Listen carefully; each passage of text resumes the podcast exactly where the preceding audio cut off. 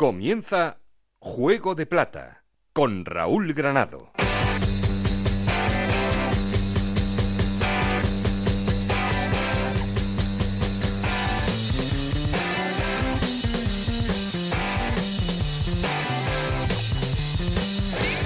Hola, ¿qué tal? Bienvenidos a Juego de Plata, el podcast Onda Cero en el que os contamos todo lo que pasa en Segunda División.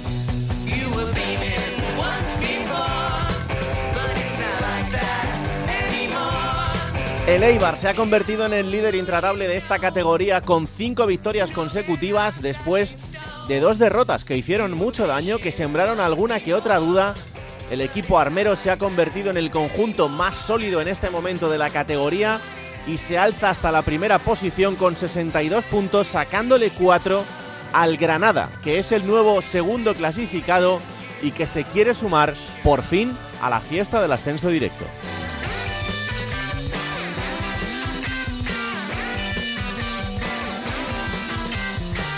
El resto de los cuatro perseguidores no ha conseguido ganar ninguno. No solo eso, tres han perdido, solo uno ha sumado, el Levante Unión Deportiva, porque Las Palmas, el Alavés y el Albacete han caído derrotados. Esto genera que se vuelva a apretar la zona de la sexta plaza, a pesar de que el Burgos solo ha conseguido sumar de a uno, pero el Villarreal B es otro de los grandes invitados a esta fiesta del tramo final de la campaña. Por abajo, la cosa no cambia, pero siguen sumando. Lugo, Ibiza, Málaga y Ponferradina se aferran como pueden a la segunda división.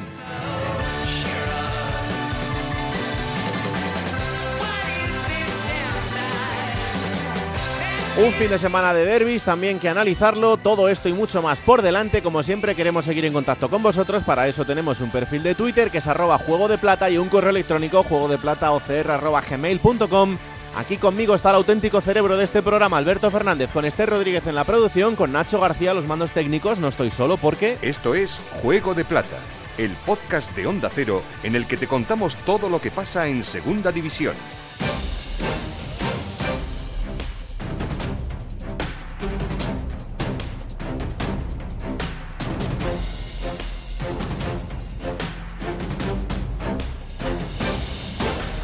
Empate a cero sin ningún tipo de lustre del Levante Unión Deportiva frente al Málaga que está en descenso y este empate le hace perder un poco de comba. Jordi Salve. Bueno, pues en el Levante Unión Deportiva mm, no hay una pesadumbre, pero sí que hay ciertas eh, dudas, sobre todo después de los tres últimos eh, partidos. Tres partidos en los que no ha conseguido la victoria el Levante Unión Deportiva, ante el Albacete, ante el Huesca, ante el Málaga el pasado viernes y con esas dudas, creadas al lo que es el objetivo principal y primordial, como hemos dicho una y otra vez, que es el ascenso de forma directa a la primera división del eh, fútbol español. El Levante Unión Deportiva ya prepara ese partido ante el Racing de Santander del sábado y vamos a ver por qué podría contar con una grandísima novedad, que es la de José Campaña, que ya se ejercitaba en el primer día de esta semana, este lunes, eh, junto al resto de sus compañeros. Además, Javi Calleja pretende que vuelvan futbolistas, ya volvieron Postigo, Soldado. Ahora parece que el caso de José Campaña, aunque sigue con bastantes lesionados, el cuadro granota.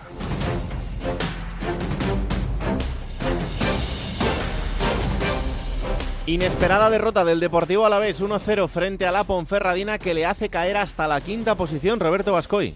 El Alavés continúa con su mala racha después de esa derrota 1-0 en el Toralín frente a la Ponferradina. Acumula cuatro jornadas sin ganar, donde solo ha sumado dos puntos y además en ninguno de esos cuatro partidos ha visto portería rival. Además no dejó buenas sensaciones frente a la escuadra del Bierzo, ya que durante 75 minutos apenas inquietó la portería rival. Es verdad que tuvo una ocasión clarísima de Seldar, pero solo eh, miró al rival, solo puso en aprietos a la Ponferradina después de ese tanto de Hugo Vallejo en el minuto 66. Es verdad que a partir de ahí sí que tuvo oportunidades, pero no fue suficiente para puntuar y este sábado contra el Tenerife necesitan volver a la senda de la victoria porque ya están a cuatro puntos del ascenso directo. Es verdad que muchos de esos eh, rivales eh, directos están fallando también en las últimas jornadas, pero Luis García Plaza dijo el otro día que este equipo iba a ascender seguro, como no se ponga las pilas, lo va a tener ciertamente complicado.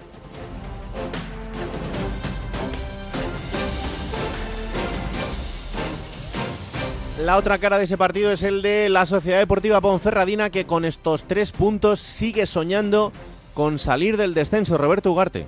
La Ponferradina se reencontró con la victoria tras eh, nueve jornadas sin eh, lograrla. Lo hizo al derrotar 1-0 en el municipal del Toralín al Deportivo Alavés, uno de los gallitos de la competición. Lo hizo además eh, dando una buena imagen y con eh, respuesta de futbolistas que están llamados a ser importantes en la recta final del campeonato, como por ejemplo el goleador Hugo Vallejo, que volvía y reaparecía tras eh, lesión, ha encadenado prácticamente dos lesiones de forma consecutiva, dos lesiones musculares. Volvía al equipo, no lo hacía de inicio, entraba en el segundo tiempo y apenas seis minutos en el campo. Llevaba el futbolista cedido por el Real Valladolid cuando a la salida de un córner cabeceaba picado para hacer ese 1-0 que a la postre sería definitivo. Los eh, compases finales del partido, eso sí, fueron una cosa y derribo del Deportivo Alavés, al que la falta de puntería y una actuación providencial del guardameta iraní Amir le privó de sumar algo en eh, su visita a tierras hercianas.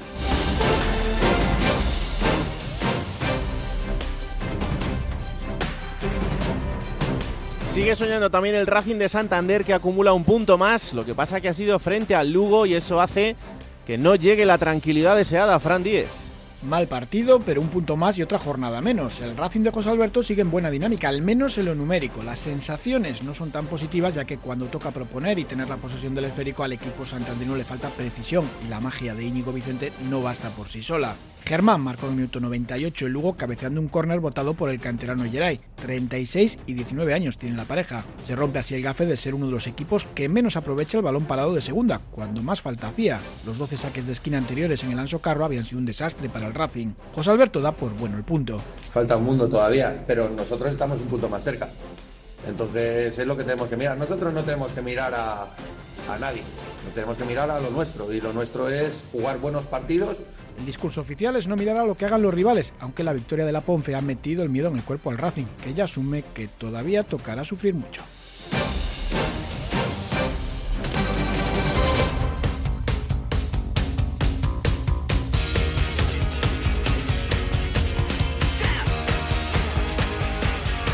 Venga, pues como siempre vamos a empezar poniendo en orden resultados y clasificación. Hola Esther Rodríguez, ¿qué tal? Muy buenas. Hola Raúl. Vamos con esos resultados, jornada número 32.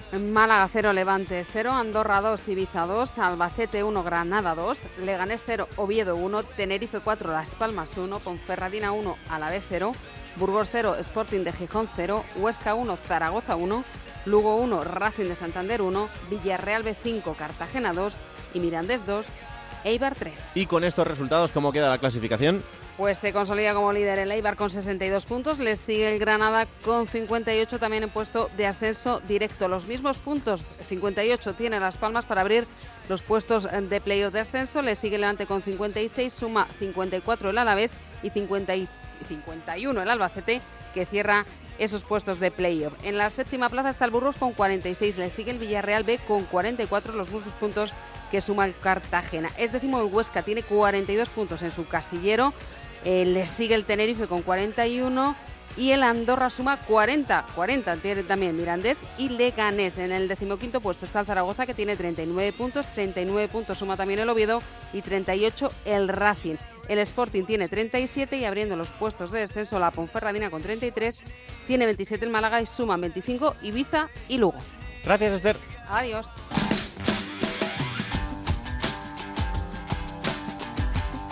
Juego de Plata. El programa que puedes escuchar a cualquier hora del día. Hola Alberto Fernández, ¿qué tal? Muy buenas. Hola Raúl, muy buenas. Menudo fin de semana loco Sí. de resultados, de cosas inesperadas. Lo único evidente es que el Eibar es una pisonadora en este momento, Sí. pero de lo demás, cuánta duda, eh, cuánta incertidumbre en cuanto a qué va a pasar con, con esos equipos que están arriba y no se puede despistar nadie. Lo de Eibar, bueno, es, es un partido que en otro momento de la temporada no hubiera ganado el de Andúba. Mm, y seguro. Lo remonta y muy bien, ¿eh? Y además con carácter de, de líder. Pero uf, hablabas de inesperado, no porque sea sorprendente ¿no? que, que pase, pero el derby canario, yo creo que muy poquitos esperábamos que el Tenerife rápidamente se pusiera 3-0, que ganase 4-1 al líder, a la Unión Deportiva Las Palmas, que ya no es líder, pero bueno, es, es un, una característica más de la que tiene esta segunda división, ¿no? Que incluso a los derbis puede afectar también. Eh, luego, por ejemplo, me quedo con dos partidos por encima del resto, con el, de la Ponferradina y el Alavés. Mm. La Ponferradina llevaba eh, dos meses casi, son diez jornadas sin, sin ganar y ya por fin sacó adelante un partido y yo creo que va a ir para arriba, tiene muy cerquita al Sporting. Y bueno, del Alavés, luego hablaremos un poquito más, pero es verdad que está en un momento complicado de la, de la temporada. Y el otro partido, yo creo que el mejor de la jornada ha sido ese Albacete-Granada. Fue desde luego un gusto para, para el aficionado medio, muchos goles, muchas ocasiones. Tenía por aquí apuntados los números del Granada, que en sus últimas nueve jornadas son 23 puntos de 27. Eh, hace prácticamente mes y medio, dos meses, mm, no es que no lo contásemos para el ascenso directo, pero decíamos que lo del Granada era muy complicado, ¿no? Y ahora están ahí, y están ahí gracias al subidón de los de, Paco López. Y luego con un nombre, eh, además de partido, me quedo con Borja Sánchez, volvió a ser hombre de la partida en el Real Oviedo, importante, ganaron en Butarque y cuánto han echado en falta a Borja Sánchez, sobre todo en, buen estado de forma, ¿no? Y yo creo que ahora el Oviedo también va, va a coger un poquito más de aire.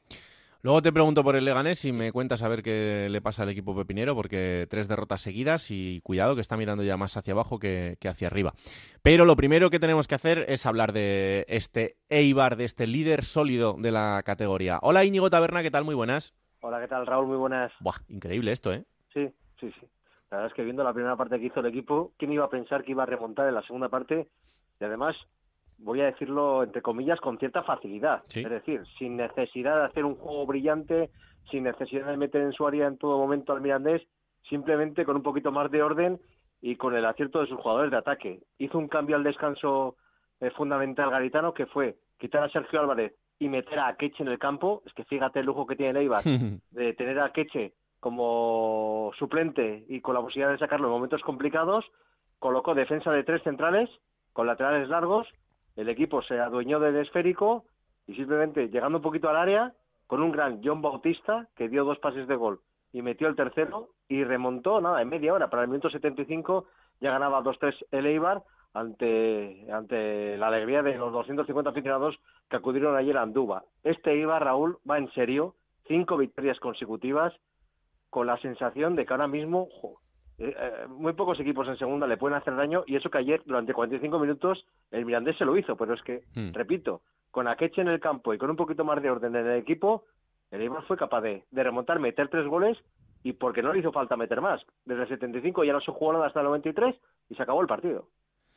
La verdad es que es, un momento increíble, ¿no? Y, y son eh, los momentos cruciales en los que tener estas rachas te colocan ahí, te colocan en un ascenso directo que, que, bueno, que es verdad que visto lo visto en, eh, en, estas jornadas, nadie se puede fiar, porque, porque ya hemos visto a muchos equipos pasar por esa posición y, tener que perderla, ¿no? Pero, pero es verdad que, las sensaciones son, son las de tener una solidez y sobre todo una suerte de cara en los momentos cruciales que, sí. que te hace ponerte en, este, en este camino hacia, hacia el ascenso directo. Así que igual es el momento de empezar a pensar en, en la próxima temporada con los pies en el suelo, pero, pero bueno, que ya sabes, que, luego esto termina muy tarde y hay que armar rápido el proyecto de primera, o sea que... Yo creo que el Eibar, el club, eh, la plantilla, el propio Garitano han aprendido, ¿no?, de lo acontecido la pasada temporada, cuando en el minuto 90 de la última jornada estaban en primera, estaban en primera división, hmm. pero luego pasó lo que pasó, tienen los pies en el suelo, el equipo es consciente de que hay que pelear hasta el final, pero es que cinco victorias consecutivas del Eibar eh, aprovechando además que los demás pinchan, Raúl, como lo habéis contado ahora, es que los demás pinchan, los demás pinchan. Quitando el Granada, esta jornada vuelta a ser perfecta para el Eibar, mm, porque el resto de rivales directos no han ganado. Y no sé, está en la ola. Ahora mismo el equipo de Garitano, Raúl, está en la ola. ¿Cuándo se va a caer de la ola? Veremos, pero es, es complicado, es complicado porque, repito, ayer es el típico triunfo que te da medio ascenso, por el mm. subidón que te produce a ti mismo y por el bajón que produce también el resto de rivales que dicen, ostras, ni perdiendo dos al descanso, el Eibar cae derrotado. Pues vamos a ver hasta dónde puede cabalgar esa ola el equipo de Garitano y esos chicos de, Garitano que lo están haciendo también. Lo siguiente será recibir al Andorra este fin de semana, eh, así que pendientes de, lo que suceda también en ese encuentro con el conjunto andorrano que ha tenido de todo, momentos muy buenos y otros no tanto, pero que ahí siguen en mitad de tabla, así que eh, seguro que al menos en cuanto al juego intentará ponerle las cosas complicadas al, conjunto armero. Gracias, Íñigo. Un abrazo. Un abrazo. Chao, chao. Venga, vamos hasta la ciudad nazarí, que es la otra ciudad donde la sonrisa es amplia después de otra victoria en este fin de semana. Compañero Pedro Lara, ¿qué tal? Muy buenas. Hola, ¿qué tal Raúl? Muy buenas. Pues otra victoria más del Granada, en este caso en ese partido, ese partidazo que contaba antes Alberto, 1-2 frente al Albacete, que le coloca segundo y con, bueno, esa candidatura máxima del Granada, eh, ahora sí, definitivamente para el ascenso directo. Sí, bueno, decía Ibar, eh, el compañero Íñigo, que el Ibar estaba, estaba en esa ola, pues efectivamente en esa ola está también el Granada, porque lleva una racha espectacular de nueve partidos los últimos nueve partidos no lo ha perdido y de los nueve ha ganado, ha ganado siete. Y eso, pues efectivamente, bueno, de haber estado en la época caranca con la duda de si meterse o no en la, en la zona de playoff de ascenso, se ha colocado el segundo. Y el segundo, y sinceramente, yo creo que ayer el Eibar le acompañó todo en los últimos minutos para darle la vuelta al partido y ganarlo, pero el Granada, yo le veo, es verdad que en un momento determinado eh, se baja un poco de, de la espiral de dominio y, a partir de ahí le da opciones al contrario. El Albacete, que es un muy buen equipo, por cierto, y además en casa es peligrosísimo, pero el Granada está, está imponiendo su ley, está imponiendo la calidad, la profundidad de, de, banquillo y está en esa marcha absolutamente extraordinaria. De esos siete partidos de nueve ganados, que bueno, que le tienen, que le tienen arriba, aunque todavía queda mucho, ¿eh? Yo estabais comentando lo de Leibar, todavía quedan diez jornadas y, y yo creo que aún puede ocurrir absolutamente todo. El Granada no las tiene todas consigo, sabe que, queda remar mucho, que ha conseguido una victoria muy importante fuera de casa, porque Albacete era de las plazas calientes que, había pendientes, queda todavía otra que visitar, que es Mendizorroza, para jugar contra el Alavés, tiene que recibir todavía a Leibar, tiene que recibir a Las Palmas en los Carmen, en fin, que queda todavía mucho por, por conocer, saber y vamos a ver al final en qué queda la cosa, ¿no? ¿Cómo está Jorge Molina? Pues Jorge está, bueno, ya ha sido operado mm. eh, en una clínica de Granada. Eh, hombre, él está mal, lógicamente está mal porque, porque con casi 41 años que va a cumplir ahora en abril, una lesión que no ha tenido nunca, pues, pues una situación muy complicada, ¿no? Claro. Eh, el vestuario le da ánimos, el otro día, por ejemplo, la victoria se le dedican, se la dedican a él, el club y tal, bueno, eh, el Granada tiene una situación muy complicada con Jorge Molina porque aunque está permitiendo que a todos les den ánimos, pero desde el club no se ha dicho todavía absolutamente nada de una renovación. Bueno, pues eh, en el fondo, aunque no se dice públicamente, en el fondo pesa la edad. Y también ha ocurrido otro, otro caso este año, que es lo de Rubén Rochina. ¿eh? Rochina también se ha partido a rodilla. Sí, es verdad. Y, y Rochina, que también cumple contrato a final de temporada, de Rochina no se ha hablado absolutamente nada. Es cierto que él tiene todavía una situación judicial un tanto complicada por un asunto que, apareció hace, hace ya algunos meses y bueno, eh, uno por una cosa y otro por otra parece que su renovación no está nada clara, cuando en la mayoría de los clubes se suele dar por hecho que cuando un jugador tiene una lesión grave defendiendo su camiseta, mm. se le suele renovar. En este caso en el Granada todavía no se ha dicho nada. Bueno, pues vamos a ver qué pasa, porque desde luego que es eh, un goleador que lo ha demostrado siempre, pero también es verdad que es una lesión muy difícil eh, y que con afrontarla con esa edad, pues te, genera incertidumbre en cuanto a, la recuperación y a lo que pase y a lo que pase después. En cualquier caso, de momento que se recupere bien y, ojalá que en las mejores condiciones. Aquí tenemos, aquí tenemos Raúl y ahora se da la circunstancia de cara al próximo partido contra los Oviedo en los Cármenes que sus dos mejores delanteros y el máximo goleador, eh, ojo Mirtu Zuni no van a estar porque han sido convocados con sus respectivas selecciones, lo que es una auténtica locura. Yo creo que eso lo hemos comentado en alguna ocasión, que la segunda división no pare. Eh, en esa ventana FIFA. Eh, no, tiene, no tiene ningún sentido. Pero es que te voy a decir más. El Granada no puede contar con Uzuni, no puede contar con Weisman en, esta, en este partido, pero es que en caso de que se meta en playoff, en el segundo playoff hay nueva ventana FIFA y tampoco podrá contar con ellos si sus selecciones, lo más normal es que Uzuni se ha convocado, le llaman para jugar esos partidos preparatorios, para clasificatorios para, para la Eurocopa 2024. Es una auténtica locura y, lo que me sorprende es que no haya nadie que evite esta, esta sin razón. La verdad es que sí, y mientras los clubes no decidan plantarse ante esto, pues seguirá ocurriendo cada temporada. Y ellos son los que tienen que plantearlo en la asamblea de la liga y el intentar llegar a, un acuerdo en este sentido. Pero si no lo hacen ellos, pues, pues oye, ellos sabrán. Es que en verano, eh, Raúl, es que en verano no se acuerdan. Bueno, ya, pero cuando, cuando a ti te llega un director deportivo y te dice, mira, vamos a fichar a este futbolista que es internacional por su país, pues eh, deberían decir, ahí va, pero es que luego no lo vamos a poder tener al menos tres veces al año.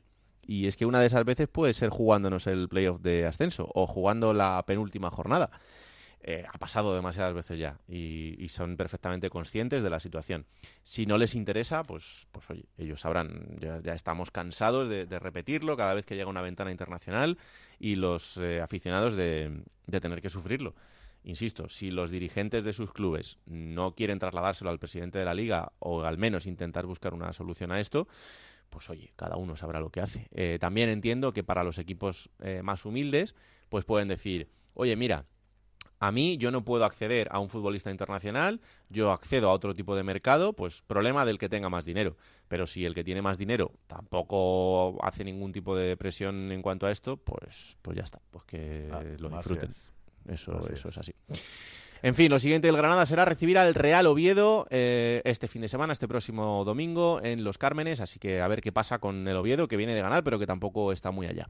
Gracias, Pedro, un abrazo. Un abrazo. Chao, chao. Venga, a ver ahora esto, cómo me lo explica Yendi Hernández, porque el descalabro de la Unión Deportiva Las Palmas y además en el día del Derby Canario, 4-1 frente al Tenerife, hace que el conjunto amarillo, que ha sido líder muchísimo tiempo, ahora mismo sea tercero y con las dudas todas instaladas dentro de ese vestuario.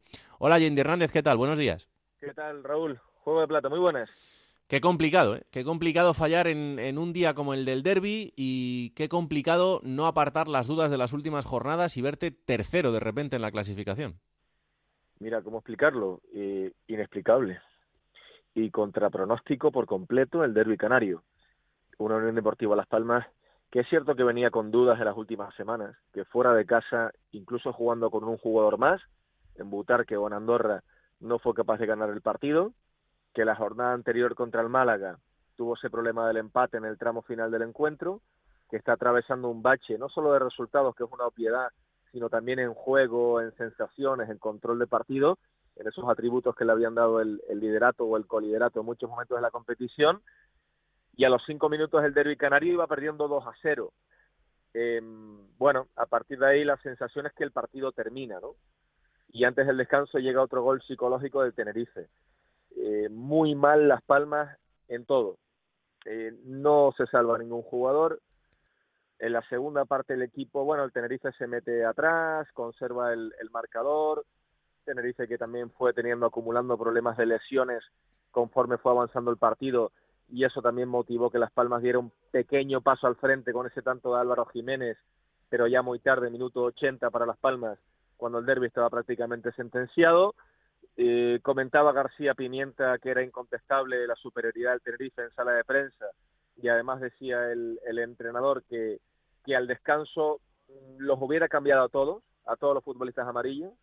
Incluso también dejaba entrever que hasta él mismo hacía una, una pequeña autocrítica en ese sentido. Hmm. Y Jonathan Viera también bastante duro, diciendo que por la afición Gran Canaria que se había desplazado al Tenerife, pues eh, por lo menos después del descanso con ese 3 a 0 iban a intentar mm, maquillar un poco el orgullo para que no le pusieran la cara colorada, para que no le pusieran la cara roja. Literalmente eh, las declaraciones del capitán de Las Palmas en Movistar en caliente al terminar el partido diciendo que Las Palmas no había tenido personalidad, y que si en estas últimas 10 jornadas quiere aspirar al ascenso, evidentemente tiene que cambiar radicalmente la imagen que dejó en el derby canario, sí. Es que em, te pueden salir mal las cosas un día y bueno, es un derby, lo puedes perder y, ya está. Pero más allá de eso, la sensación que me queda es que las dudas no se instalan solo por, por esta derrota, que es importante y que pues evidentemente no te ayuda, pero, pero que viene de, de unas jornadas atrás. Es un equipo es un equipo que solo ha perdido cuatro partidos. O sea, que ¿qué le vas a decir? Pero claro, te ha empatado 13. Eh, pero justo en este momento del año, es que eh, que se te ponga cuesta arriba ahora es, es difícil de, remontarlo. Y sobre todo cuando en el vestuario dices, eh, ay, que, que, empieza a no salir el plan, que esto ya no sale así, a ver si es que la idea de juego en este momento no vale, a ver si es que hay que cambiar esto. Y, todo eso no te ayuda a generar el caldo de cultivo necesario para un ascenso directo. Mira, varias claves. Eh, la primera, por ejemplo, en el caso del, del derby canario. Tenerife es un equipo que sabemos cómo juega el de Ramis, que va al límite, que va al choque, eh, que es brusco, a veces incluso jugando. Las Palmas en esos escenarios no se siente nada bien y tiene que aprender a competir mejor en ese sentido en estas diez últimas jornadas, porque ya sabemos los trechos que se van a poner los partidos. Eh, además, cuando con pelota Las Palmas no está con ese puntito de chispa, de confianza, de frescura, de rapidez, eh, todavía más, porque los partidos se van a igualar, ¿no? Luego hay jugadores clave que, que, están en un momento de forma más bajo. Caso de Moleiro, caso de Jonathan Viera, caso de Enfulu, por ejemplo, el, el mediocentro, o caso de Enzo Loyovis, la brújula del equipo, el francés, ahí en el medio, ¿no? Otra clave, Loren Morón eh, no termina de integrarse en la dinámica del equipo. Ha marcado solo un gol, además un gol que fue de, rebote en una carambola, el cedido por el Betis, no termina de encontrarle ese, ese sitio, ese, ese ritmo, da la impresión como que Las Palmas juega un partido y, y Loren eh, de momento juega otro y esa es tarea también del propio Loren y por supuesto del entrenador, de García Pimienta.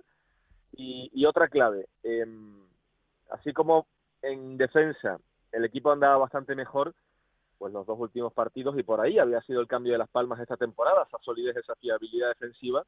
Son seis goles encajados, cuatro en el derby canario y, dos con el Málaga en las últimas dos jornadas, ¿no? Bueno, son muchas señales de alerta de alarma. Alguna lesión tampoco ayuda, sobre todo en ataque. Marc Cardona le estaba dando mucha energía, también mucho gol al equipo, problemas musculares. Sandro Ramírez no termina de coger continuidad en toda la liga. El ex del Huesca o, del Barça B, un jugador interesantísimo para la categoría, potente, con, con buena zancada, rápido, Sandro, y que también está de baja. Eh, Marvin Park, el cedido por el Real Madrid, un buen carrilero que ha sido desatascador en algunos partidos en momentos muy concretos, pues también está con esos problemas de, lesiones. Y sobre todo, por terminar, Raúl, con tu argumento, hmm. eh, un aspecto clave que es la presión que siente Las Palmas en su propio estadio proveniente de su propio público. Y me explico rápido. Con el partido 0-0, 1-1, eh, con el partido empatado, conforme avanzan los minutos, empieza a ser run run, empieza esa música de viento, algún silbido, y con esa impaciencia va a ser muy complicado lidiar para Las Palmas si quiere luchar por el ascenso directo, tal y como se está poniendo la cosa en la parte alta de la competición. Pues la verdad es que sí, que si no tienen esa comunión necesaria en este punto va a ser más complicado todavía. O sea que, oye, por el bien de todos, ojalá que, que lo puedan hacer. Lo siguiente para la Unión Deportiva Las Palmas es recibir al Sporting de Gijón, también en un momento de muchas dudas para el equipo asturiano y que de perder se metería de lleno en el jaleo del descenso. Así que muy, muy, muy exigido el Sporting y aún más la Unión Deportiva Las Palmas. Y a todo esto, el Tenerife décimo primero, que con esta victoria pues se coloca en una situación cómoda y veremos a ver para lo que le puede dar. Eh, tiene mucho que remontar el equipo de Ramis, pero, pero bueno, ganar un derby de esta manera siempre te, dispara un poco las, las sensaciones. Gracias, Yendi, un abrazo. Un abrazo. Chao. El partido loco de la jornada estaba en, eh, en Castellón, en el Villarreal B5, Cartagena 2. Compañero Mitsokut, ¿qué tal? Muy buenas. ¿Qué tal, Raúl? Muy buenas. Pues vaya partido, vaya victoria y vaya situación del equipo. Mm, no te voy a decir inesperado, pero que se haya sumado a esta fiesta de intentar llegar al, al playoff, me pone muy contento. Sí, la verdad es que ha sido, tú lo has dicho, ha sido una locura de partido, pero no solo al final con esos tres goles en el descuento que marcó el Villarreal B para ganar por cinco tantos a dos, sino al principio. El partido fue loco, fue un partido muy, muy eh, ofensivo, mm, las, los ataques se impusieron claramente a las defensas eh, desde el minuto uno, el Villarreal marcó muy pronto un gol que luego eh, le anuló el VAR y luego se adelantó por medio de Alex Millán. Y luego tuvo unos minutos el Cartagena muy buenos a raíz del tanto que marcó Borja eh, tuvo unos minutos de dominio que luego aprovechó para adelantarse en el marcador por medio de Kiko Olivas. Y a partir de ahí yo creo que llegó el dominio del, del Villarreal, ya antes del descanso pudo empatar en un tiro al poste, pero la segunda parte ha sido totalmente amarilla, marcó de penalti a 20 minutos del final, pero tuvo ocasiones claras para marcar antes y luego llegó la locura en esa parte final con tres goles marcados por tres jugadores que acababan de ingresar en el terreno de juego. Pacheco, que marcó un golazo en un tiro eh, desde la frontal espectacular. Luego marcó Forés cuando ya el Cartagena se iba a la desesperada por el empate, hizo el 4-2 en un contraataque. Y Josifov, que fue objeto de penalti, que luego él transformó para poner el definitivo 5-2. Los cambios fueron decisivos. Miguel Álvarez, que cumplía además su partido 200 al frente del Villarreal acertó y, dio muchísimo rendimiento al equipo con esos cambios, porque no solo los tres jugadores que marcaron habían entrado mm, pocos minutos antes, sino eh, Diego Collado, el otro cambio, eh, participó también en el gol del empate, ya que le hicieron el penalti que luego transformó Dela a 20 minutos del final. Así que, eh, bueno, pues yo creo que una actuación muy buena del Villarreal B, que se sitúa con 44 puntos, con la permanencia prácticamente certificada, eh, está a 11 puntos del descenso a falta de 10 partidos, con un nivel muy alto de jugadores que la pasada temporada estaban en primera federación. Es la misma base de, de aquel equipo. Eh, solo Carreira y, bueno, en alguna ocasión eh, en Baque eh, están siendo titulares de, de, jugadores nuevos esta temporada y el resto pues es la base con la que el Villarreal B ascendió la pasada campaña a Segunda División. Bueno, pues luego hablaremos un poquito más de este equipo en este momento de la temporada. Ahora mismo el Villarreal B es octavo con 44 puntos a 7 del Albacete y lo siguiente será enfrentarse al Huesca en casa este próximo fin de semana. Gracias, Omid. Un abrazo. Un abrazo, Raúl. Venga, a ver qué ha pasado en Cartagena. Hola, Victorio de Aro. Hola, ¿qué tal, amigo? Muy buenas. ¿Qué habéis liado? ¿Tú te crees que tú puedes llamarme a mí esta semana y decirme, oye, venga a ver, que te voy a llamar en mi programa y hablamos ahí de las posibilidades de que el Cartagena entre en playoff? Y yo, pues, pues me ilusiono, pues miro los datos y digo, ah, pues mira, pues sí, pues es posible. Pues ala, dos derrotas consecutivas pues si querías caldo, pues toma dos o tres tazas y además bien, bien, bien, bien cargaditas. Tres goles contra el Andorra recibidos y cinco contra el Villarreal B. Por cierto, escuchando a Omid, sí a casi todo, a lo de que la segunda parte fue del Villarreal, pero con un pero. Y es que con el 1-2 para el Cartagena se lesionan dos jugadores que están siendo fundamentales en el Cartagena, Iván Martos, que llega del Almería, y Ureña, cedido del Girona. Y el partido cambia completamente. Eh, la situación del Cartagena ahora mismo es dramática, porque eso también le pasó contra el Andorra, que se lesiona Jairo Izquierdo, que es el mejor jugador hasta ahora del, del Fútbol Club Cartagena, que recuerdo empezó la temporada de lateral izquierdo y ahora está de extremo diestro, metiendo goles, dando asistencias y siendo absolutamente diferencial, y se lesiona por un problema en los, los isquios y efectivamente se, tiene que ser retirado, y ahí es cuando cambia el partido de Andorra y con el tema del Villarreal B, efectivamente igual. El equipo remonta un gol muy tempranero, eh, se va al descanso ganando y en el minuto 60-63, creo, habló de cabeza, tiene que hacer dos cambios mm. obligados, el de Martos y el de Ureña. Y todo cambia porque son dos jugadores que llegaron en invierno, pero desde el día uno, junto a Pepe Rodríguez, los tres están siendo indispensables para Luis Carrión. Y se nota, ¿eh? además, que en el equipo han dado un pasito adelante. Pues eh, es el momento de reaccionar. Cartagena-Lugo este fin de semana, eh, perder contra el colista, pues me parecería ya un poco fuerte para el Cartagena en este, en este momento, sobre todo porque terminaría un poco con esas aspiraciones de intentar llegar. Ahora mismo son siete puntos, ampliar esta distancia yo creo que ya sería prácticamente definitivo, así que vamos a ver en qué situación queda el, el conjunto cartagenero. No me vuelvas a llamar hasta que no ganéis dos o tres partidos seguidos, ¿eh? Tú por si acaso prepárate, te recuerdo que el Cartagena, que ahora hecho, hizo 10 de los últimos 12 hasta que llegó el partido de Andorra. Antes se tiró 8 semanas sin ganar. Es decir, que está acostumbrado a lo mejor y lo peor. Que ya siendo uno de. siendo, hablo por lo de los límites salariales, el cuarto presupuesto más bajo de la, de la categoría, eso te invita a pensar que solo por el hecho de que esté ahí, en la parte de arriba, que ya hay que celebrarlo, y que ojalá, como me decía el presidente a lo largo de la temporada, en alguna entrevista que hemos hecho aquí en el local de Onda Cero Cartagena, ojalá 10 temporadas así más. Hmm. o sea que es un poco, es un poco la, la situación. Oye, que si te encuentras ahí en los primeros puestos y tienes alguna posibilidad remota de pelear, pues a pelearla, pero a celebrar que el equipo no va a sufrir. No, no, eso está claro. Pues Al, a ver qué pasa este fin de semana. Un abrazo. Un abrazote a ti a todos. Adiós, chao. chao. Vamos hasta Onda Cero en Aragón porque también ha habido derby aragonés este fin de semana. ¿Y quién ha ganado? Pues ninguno de los dos. Empate a uno. Rafa Feliz, muy buenas. Hola, muy buenas, Raúl. ¿A quién le sirve este punto? Porque al Zaragoza le sirve de momento, pero no se puede despistar mucho más. No, no, no se puede despistar mucho más. Es un mal empate para el Zaragoza que te salió a buscar el partido del pasado fin de semana y para el Huesca tampoco es bueno porque incluso soñaban con la posibilidad de llegar a los playoffs con una victoria ante el Zaragoza y se quedaron en el camino. Además, la polémica ya sabes que estuvo también con el colegiado que, que al final expulsó primero a Pulido del Huesca, bien expulsado por una dura entrada a Simeone y posteriormente expulsó a Zapater por levantar la pierna y darle mm, presuntamente una patada en la cara al jugador del Huesca, aunque según él mismo dice que no fue así e incluso el Real Zaragoza va a presentar alegaciones para que pueda jugar el partido del próximo fin de semana ante el Albacete en la Romareda. Por lo tanto, lleno de polémica estuvo el partido y al final, como dice, reparto de puntos para Huesca y Zaragoza, lo más positivo.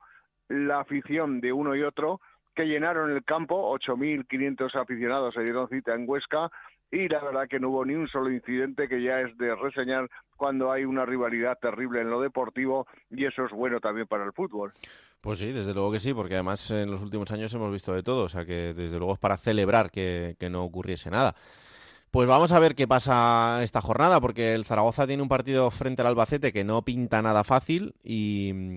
Y además, eh, y además Raúl, con todavía también, ya hemos dicho lo de Zapater, que habrá que ver si le retiran la tarjeta o no y la convierten en una amarilla, mm. y la de Bebé, que Bebé se va con la selección de Cabo Verde esta semana, tiene, tiene partido el viernes y tiene partido el martes, el Zaragoza ha pedido a la Federación eh, que intente liberarle para, para que pueda jugar el domingo, pero será complicado que Bebé también pueda estar en el partido. En el caso del Huesca, igualmente ha pulido, que será sancionado por el comité de competición. Hay que añadir la de Ratiu, que, está con la selección de Rumanía y no podrá jugar tampoco en Villarreal. Por lo tanto, bajas sensibles para los dos equipos. Me extraña que Bebé, con las ganas que tenía de ser internacional, eh, vaya a volverse antes. Pero bueno, vamos a ver qué, sucede y si el Zaragoza puede, puede aprovecharlo en, el segundo de los partidos. Eh, en el primero de ellos, en el segundo de la selección, me refiero. Lo contamos el fin de semana. Gracias, Rafa. Un abrazo. Un abrazo para todos. Bueno, momento ahora para la entrevista en Juego de Plata y como ya os decíamos antes, esta semana elegíamos el Villarreal B, ya hemos comentado un poco cómo fue ese partido, esa amplia victoria del conjunto amarillo del filial del Villarreal, 5-2 al Cartagena, ahora mismo eh, el filial del submarino es octavo en la clasificación y tenemos comunicación con su entrenador, con Miguel Álvarez. Hola Miguel, ¿qué tal? Muy buenas. Muy buenas, muy bien, hombre. Encantados de, de, de, descanso encima, muy bien. Las semanas que, que, arrancan con una victoria como esta siempre son mejores, ¿no? Hombre, pues sí. la verdad es que con gente joven normalmente las semanas son igual, pero indudablemente cuando ganas, pues el, estado de ánimo es diferente. Mm. Eh, ¿Cuesta más como, como sujetarles eh, la euforia después de, una victoria o, o hay, que, hay que dejar que la suelten? No, no, eh, hay que dejar a que la suerte, pero después hay que sujetarlo las dos cosas. Normalmente la semana que, que están, y sobre todo si se encadenan algunas semanas es más difícil todavía, pero bueno, mm. mucha gente para tenerlo siempre con piloto rojo. Que, mm, poquito se disfruta eh, de, las victorias. Es verdad que a veces eh, eso también significa que las derrotas eh, tampoco se, se, mastican durante mucho tiempo, pero, pero qué poquito, qué poco margen hay para disfrutar. Sí, en fútbol ser feliz es muy difícil, es muy difícil, pero y más la profesión de entrenador. Pero bueno, que estando con, con un filial, nosotros lo que intentamos siempre no, no apartarnos del camino, ¿no? Hay un proceso, hay un, un objetivo muy claro que ellos es la formación, indudablemente tienes que ganar, pero intentamos que no nos pie de ese camino, de ese proceso, pues eh, ni una derrota ni una victoria, un poco lo que tú decías, ni la euforia, ni, ni, ni venirte abajo porque pierdas, porque creo que es importante con la gente joven. Hmm. Menudo final de partido, ¿eh? Esto para un entrenador también es como, como quitarte unos cuantos años. Bueno, sí, además lo necesito, ¿eh? quitarme unos cuantos necesito. pero, pero eh, sí, sí, la verdad. Y sobre todo, bueno, siempre son, todos los partidos son muy especiales, pero y sobre todo cuando te van quedando pocos, pero pero este aparte hacía, era 1200 partidos con el Villarreal B hmm. Y, y, la verdad que no pintaba muy bien. Lo primero que pensé en la media parte dije, uff, vaya tarde para salir de viaje, no era, no era la mejor tarde. Pero al final, como siempre, los partidos de segunda son muy igualados, hay grandísimos equipos, muy buenos jugadores y al final los detalles, eh, grandes detalles, porque siempre lo denominamos pequeños detalles, pero son grandes detalles porque determinan partidos pues eh, eh, se alinearon con nosotros y, la verdad que el, Cartagena hizo un partido fenomenal, pero pero bueno, a última hora creo que nosotros fuimos superiores, pero es verdad que también todo lo que se dio, las circunstancias, como a veces son negativas para ti, el otro día fueron positivas, ¿no? Con el 2-2, el penalti, luego la, Mm. una expulsión, pues eso te facilita, indudablemente no, no, no, no te lo da, ¿no? Pero, pero te lo facilita un poquito. Em, cuando pasan tantas cosas como las que pasaron en, en ese partido, em, ¿hay mucho que analizar en el, en el postpartido? Siempre, siempre tenemos que analizar, eh, sobre todo por, por lo que te decía. Eh, disculpa que sea pesado, pero cuando No, estás no, con no. gente joven, nosotros lo que lo que hacemos siempre, todos los partidos lo analizamos ahí. Son mucha gente en el cuerpo técnico, cada cada jugador o cada línea Hmm. eh, tiene sus tutores. Nosotros cada partido lo analizamos, hacemos cortes individuales para los jugadores, cortes por líneas, porque lo que te decía anteriormente, estamos en la formación. Entonces, tanto para reforzar como para corregir errores eh, continuamente tenemos que estar ahí. ¿no? Nosotros mm, no, no- nos va mucho el crecimiento individual del jugador y el crecimiento por líneas, porque al final, por lo menos los años que yo llevo aquí, es lo que hemos intentado inculcar estando yo como entrenador, que es eh, cuando mejoramos al jugador, estamos más cerca de que el equipo sea más potente y por lo tanto eso te acerca también más a los mejores resultados. Claro.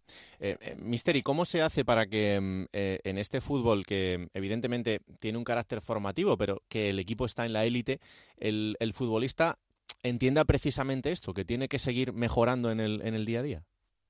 Bueno, porque al final te lo, te lo, te lo dice el, fútbol de alto rendimiento. Y para estar en alto rendimiento o, estás a, a full o te sales, ¿no? Entonces eh, está claro que lo- los chicos lo saben, sobre todo porque también hay un valor añadido, ¿no? Eh, todos estos, estos años eh, la mayoría de chicos están en el fútbol profesional y ellos entienden que es el camino. Yo estoy muy contento porque cuando llegué aquí hace seis temporadas primer año intentamos, no es que nos hiciera anteriormente, sino que eh, metimos eh, dobles sesiones, metimos más trabajo eh, de, de gimnasio, metimos una serie de trabajo, intentarlo meter en una cultura del trabajo, del esfuerzo, porque por lo menos para mí eh, actualmente creo que el talento es vital, pero creo que el trabajo si no si no existe con talento uf, eh, yo creo que el trabajo se está comiendo el talento Claro. entonces si tienen las dos cosas pues genial y es lo que hemos intentado no de que de los chicos cuando suben a entrenar con el primer equipo no bajen el nivel del primer equipo que los chicos si los recluta el primer equipo para jugar tengan nivel para jugar y no para caerse continuamente. Y bueno pues esa es la motivación y sobre todo pues que sean fuertes a nivel emocional porque van a suceder muchas cosas en su camino eh, que tienen que ser fuertes y sobre todo estar eh, como te digo a un nivel muy top porque hoy hoy la competición el alto rendimiento necesita estar a un nivel muy muy top porque si no tú no le puedes eh, a un chico a un jugador de primera a un chico joven por experiencia por partidos acumulados por eso no le va a quitar el sitio le va a quitar pues que estés a un nivel muy muy top en todos los sentidos los demás no Hmm. Pero eh, hay un problema en el, en el fútbol mundial eh, y que también afecta al fútbol español, o al menos yo lo veo en los últimos años, y es que en el fútbol formativo eh, se está acabando un poco con, con la capacidad de, creatividad del futbolista, ¿no? del futbolista que se atreva, del futbolista que tenga que equivocarse. Todo eso quizá también eh, unido a que se ha perdido un poco ese, ese fútbol de niños que, que practicábamos o que practicaban en, en la calle. ¿no? Y no sé si eso también como formador de, de futbolistas, desde dentro se ve así o, o no tanto. Seguro, además yo soy un, un entrenador que vivió mucho en la calle, he trabajado mucho en la calle y por tanto, claro, es- creo que es la mayor queja que tenemos todos, que siempre nos estamos quejando de que falta el fútbol de calle, pues vamos a aplicar en el día a día fútbol de calle, ¿no? Si no lo tienen, y entonces es lo que intentamos aquí en el, en el Villarreal, no, no- la creatividad está por encima del todo, pero pues después hay un entendimiento del juego, interpretar el juego, muchas cosas que no te da la calle, porque es, es totalmente diferente, pero nosotros la creatividad no se la quitamos aquí, al contrario, los animamos a ello, a que, a que tengan cre- a creatividad y sobre todo a trabajar un poco en los objetivos individuales que- y personales que hacemos con los jugadores, eh, trabajar justamente eso, ¿no? Un poco a las necesidades del jugador, porque, porque al final a nivel colectivo, en las sesiones, en las tareas, no te da tiempo para trabajar ese, ese tema individualizado pues bueno, lo que intentamos pues eso, fortalecer un poco en, en, en donde ellos sobre todo se sientan a gusto y sobre todo donde veamos nosotros los entrenadores aconsejándoles de que tienen que mejorar porque el fútbol actual lo, lo necesita. Mm, Desde luego que sí. Eh, Misteri, cuando un jugador sube a entrenar eh, de manera más o menos habitual con el primer equipo, luego se nota ese cambio cuando tiene que volver al, al día a día de, de la rutina. ¿Es, ¿Es complicado o no? Bueno, como siempre depende del tipo de jugador y eh, a nivel emocional cómo sepa interpretar todo eso. Nosotros intentamos aconsejarle. La verdad que si te tengo por mi experiencia personal, nosotros estamos contentos cuando suben los chicos arriba porque después bajan y bajan con la humildad. Mira, ahora por ejemplo está Ramón Tarreat eh, jugando con el primer equipo y es un chico que solamente ha estado con nosotros en el B cuatro partidos, pero pero viene a las convocatorias del B si está si está aquí, si no está fuera, viene a, a las sesiones de vídeo si está aquí también. O sea, intentamos que, que, que, pisen con los pies en la tierra. Están en el primer equipo, pero son del B, ¿no? Mm. Entonces, lo que sí que trabajamos para es que si suben al primer equipo, bajen lo menos posible, que creo que lo es importante. Porque al final de hacer debutar a chicos, pues es no sencillo, pero es más fácil pero lo importante es que debuten y se queden, ¿no? Que eso creo que para mí es lo más importante de todo, ¿no? Claro, evidentemente, y, además con ese objetivo, ¿no? El de seguir formando futbolistas para, para una cantera que lleva muchos años haciendo las cosas muy bien y, estar en ese paso previo a la élite, eh, también como entrenador de, esta gente, yo creo que tiene que ser un orgullo, ¿no? Bueno, yo creo que es la satisfacción mayor que, que tenemos mis compañeros y yo. O sea, al final eh, yo hablamos de segunda familia, yo muchas veces le digo que le dedico más, más tiempo a ellos que a, mi mujer y a mis hijos, entonces al final, el, ¿qué es lo que te llena de orgullo y que, que, te sientes muy feliz? Pues cuando lo ves a ellos en el fútbol profesional, creo que es el gran premio para toda la gente que estamos ahí, que le dedicamos tantas horas y con tanto cariño a los chicos y entonces pues cuando lo ves ahí en, el Villarreal o fuera del Villarreal, porque al final nosotros también intentamos darle el, el mensaje que, que tienen que trabajar indudablemente para, para que, quedarse en Villarreal, ¿no? Hmm. Pero es, es imposible, al final no hay cabida para todos, pero el fútbol profesional es muy amplio, hay muchísimos equipos y sobre todo verlos en el fútbol profesional para nosotros es, eh, creo que es muy muy gratificante, ¿no? Hmm, desde luego que sí. Eh, bueno, Mister, y cuando eh, te plantas en la jornada 32 octavo a siete puntos del playoff, es verdad que quizá esos siete puntos son los que falten para cerrar esa, esa permanencia, si nos fijamos en ese guarismo que dice que son 51 puntos, pero ¿se puede soñar? Bueno, nosotros hay un objetivo claro de la entidad, ¿no? Que de todos, porque como bien sabes, no los filiales eh, permanecer en segunda una segunda temporada es casi difícil. Los últimos años, me parece, los siete o ocho últimos años, me parece que el único que repitió fue el Sevilla. Todos los filiales los demás han caído abajo. Por lo tanto, es un, un objetivo mucho más que difícil, ¿no? Pero nosotros aspiramos a hacer los puntos que la primera vuelta. La primera vuelta hicimos una primera vuelta muy buena y queremos hacerlo indudablemente eh, sabiendo que, que, salvando la categoría ya es un premio genial, pero perdón, pero queremos queremos hacer una, una segunda vuelta como mínimo como, como la primera, porque creo que al final los chicos tienen que empezar en grande. Yo creo creo que los objetivos tienen que ser grandes y después, pues al final tu trabajo te pone tu trabajo y los contrarios, ¿no? Porque al final hay equipos, como te decía, muy potentes, pero nosotros tenemos que ser ambiciosos y y cuando eres ambicioso y trabajas en el día a día estás más cerca de cumplir tus objetivos. Mm, desde luego que sí. Em, hablábamos en este programa hace algunos meses con, con, Pablo Íñiguez, que además yo he tenido la suerte de, conocerle en su etapa como futbolista del, del, Rayo Vallecano, en otra etapa absolutamente diferente, y él me decía, Joder, a veces parece que soy como el, como el padre de, de ese vestuario, ¿no? Em, qué importante también dentro de todo ese, de esa formación y de esos futbolistas de proyección, tener gente como él o como Ontiveros que, que pongan ese contrapunto también. Sí, tenemos allí varios chicos que, que está fuera de la edad sub-23, que el club lo hace así desde siempre. Bueno, yo eso lo, lo, lo, respeto y entonces se le trata como, como si fuera un chico joven. Nosotros creo que cuando vino Pablo eh, tenía un nivel, y a lo mejor está feo que lo diga, pero ahora tiene un nivel muy top. Eh, y, eh, ha mejorado muchísimo futbolísticamente en todos los sentidos porque está trabajando igual, como si tuviera 18, 19 años y luego él, ¿no? Creo que es, muy importante que, que, la gente que rodea a la gente joven eh, aporten sus experiencias, aporten todo el fútbol que, que, han vivido en esos años y hacen una labor fenomenal. Eh, está claro que, que, le ayuda muchísimo a la gente joven para ver el escenario que se pueden encontrar y por lo tanto que les guíen en, ese camino y nosotros tenemos la suerte de la gente que tenemos con, con, con edad superior a los sub-23 que es una gente que aporta, aporta muchísimo, la verdad que son buenos compañeros de viaje para el cuerpo técnico. Mm, qué alegría. Y, y, encima con grandes ejemplos, ¿no? Porque ahí está Pau Torres, ahí está Jeremy Pino. Yo creo que al final, em, para estos jugadores, tener ese tipo de, ejemplos en, su día a día y verlo en, el club, también es un refuerzo, ¿no? A, que, a que ese esfuerzo que hacen en, eh, en su equipo puede tener luego la recompensa de llegar a la élite y de ir a la selección española. Por supuesto, lo que te decía anteriormente, al final, eh, cuando me preguntabas de los chicos, si suben, de cómo están motivados, creo que la mayor motivación para los chicos es ver que el primer equipo apuesta por ellos, ¿no? Eso es evidente. Me parece que hubo una foto en, en, cuando se ganó la Europa League que, había 16 eh, canteranos. Eh, mm. Eso es una, es una burrada. Y una burrada muy fantástica, ¿no? Sí. Eso creo que es, Y ahora, pues fíjate que la cantidad de gente que hay en el primer equipo también y la cantidad de gente que hay cedida, que seguramente más pronto que tarde van a volver al primer equipo, por lo tanto, claro, eso es, hmm. eso es maravilloso, la verdad. Claro que sí. Próximo rival, el Huesca, después del derby aragonés, de lo que ha significado ese, ese empate, bueno, equipo que, que también está en la zona media, pero que, que seguro que va a plantar batalla en ese deseo de intentar engancharse todavía al playoff.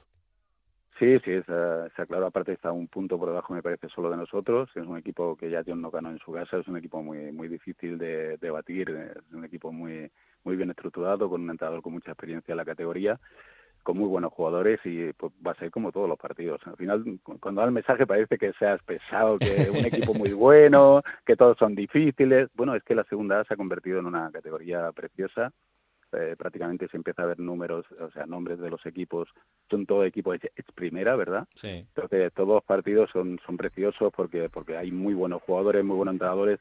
Los campos prácticamente están eh, con muchísima gente. Eh, el otro día, no sé, está viendo el Málaga, un equipo que está en descenso, con, no sé si había 26.000 personas, vas, ves al Zaragoza, ves al Sporting, etcétera, etcétera.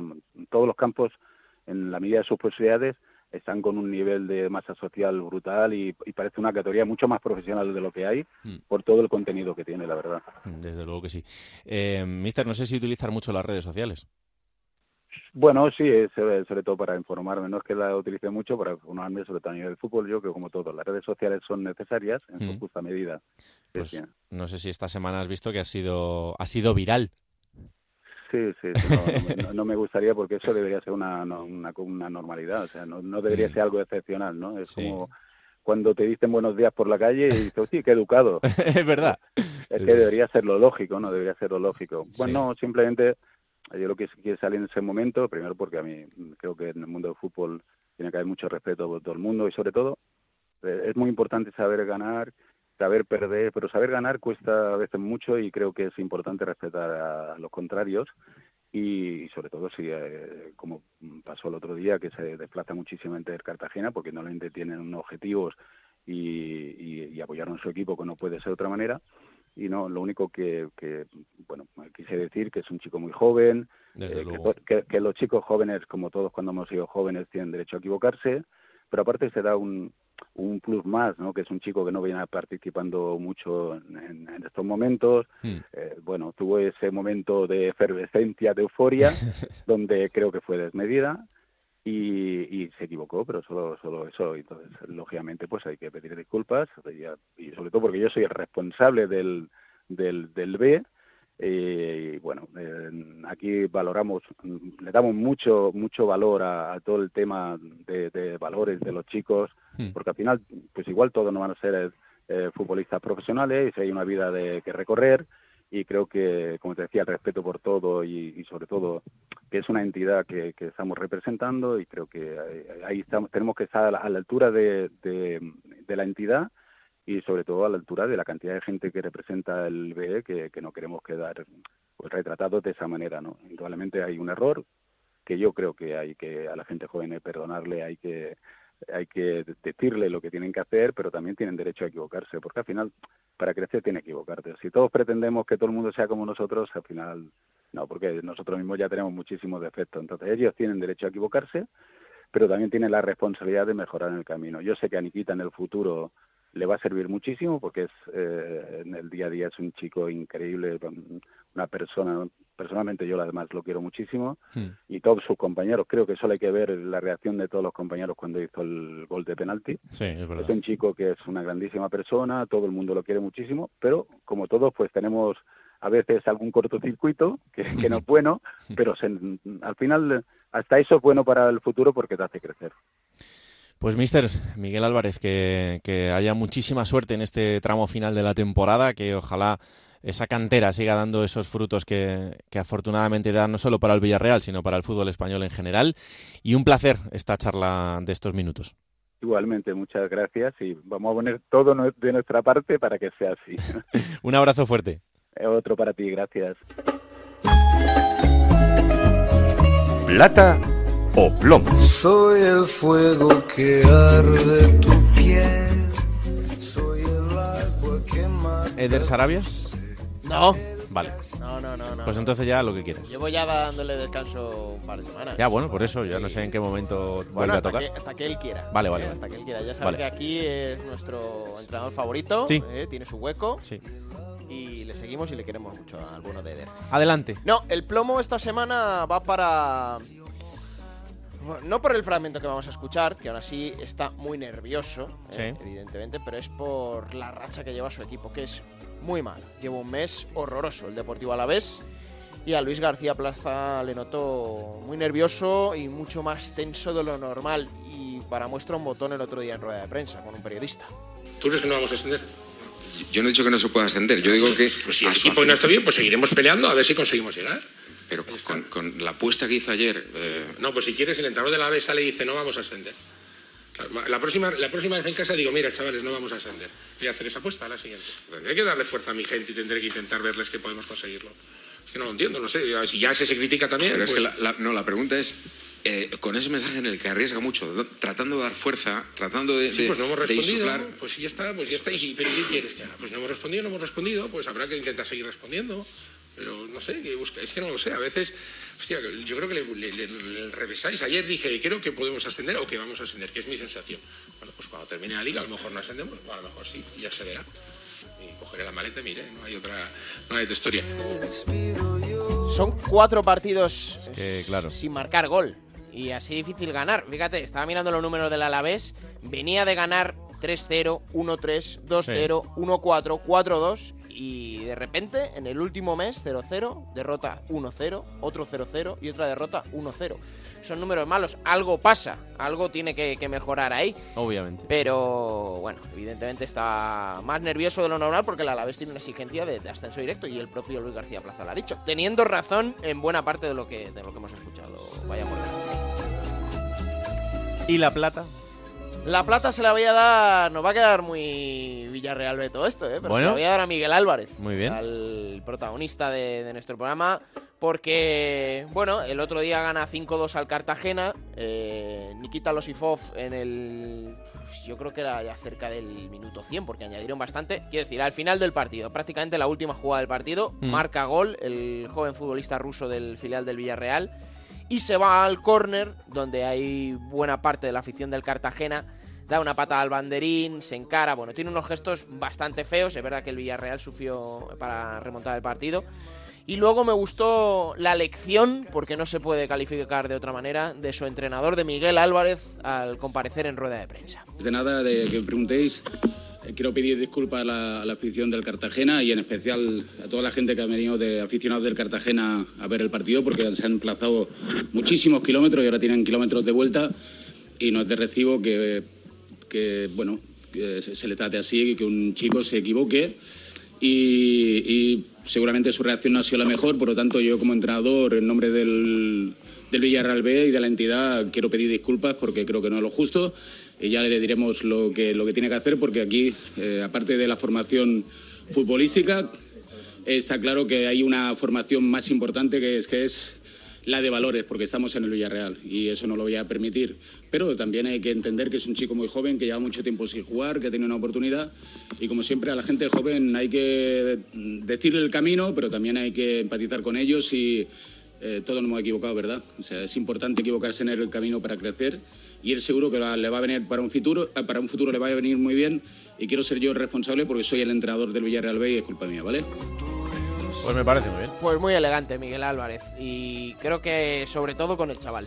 Mm. Evidentemente pide disculpas a la afición del Cartagena, es un gesto feo, poco deportivo, pero a quien le está haciendo el gran favor es a Nikita Losifov, Mm. que tiene 21 años y está en un equipo que bueno se caracteriza por la buena formación que tiene sus futbolistas, la buena cantera que tiene el Villarreal y creo que tener a Miguel Álvarez entre sus filas es pues una suerte para la entidad y para el club. Pues sí, y también tiene un mérito brutal la temporada que están haciendo.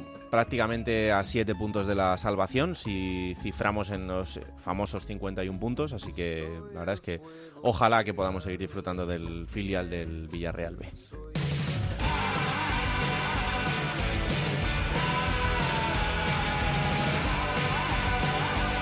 Próxima jornada será la número 33. Y que va a comenzar este próximo viernes 24 de marzo a las 9 de la noche con el Cartagena Lugo. Para el sábado a las 4 y cuarto hay doble ración, el Ibiza Burgos y el Racing de Santander Levante. Un único partido más para la jornada sabatina a las 6 y media en Mendizorroza. A la vez, Club Deportivo Tenerife. Domingo 2 de la tarde, Eibar Andorra a las 4 y cuarto. Otra doble sesión con el Ponferradina Mirandés y el Zaragoza Albacete. Doble turno también a las seis y media con el Granada Real Oviedo y el Villarreal B Sociedad Deportiva Huesca. Va a cerrar esa jornada dominical a las 9 de la noche, 8 hora insular. Unión Deportiva Las Palmas, Sporting de Gijón. Y para el lunes, día 27 de marzo a las 9 de la noche en La Rosaleda, Málaga, Club Deportivo Leganés. Eso será el fin de semana. Ya sabéis que este fin de semana no hay fútbol en primera división, hay selecciones, pero sí en segunda. Esto no para, esto sigue adelante. Esto es Juego de Plata, el podcast que podéis encontrar cada martes a partir de las 5 de la tarde en onda es para que os lo descarguéis, lo compartáis y le digáis a todo el mundo que existe este bendito programa que hacemos con tanto cariño. Que la radio os acompañe. ¡Chao!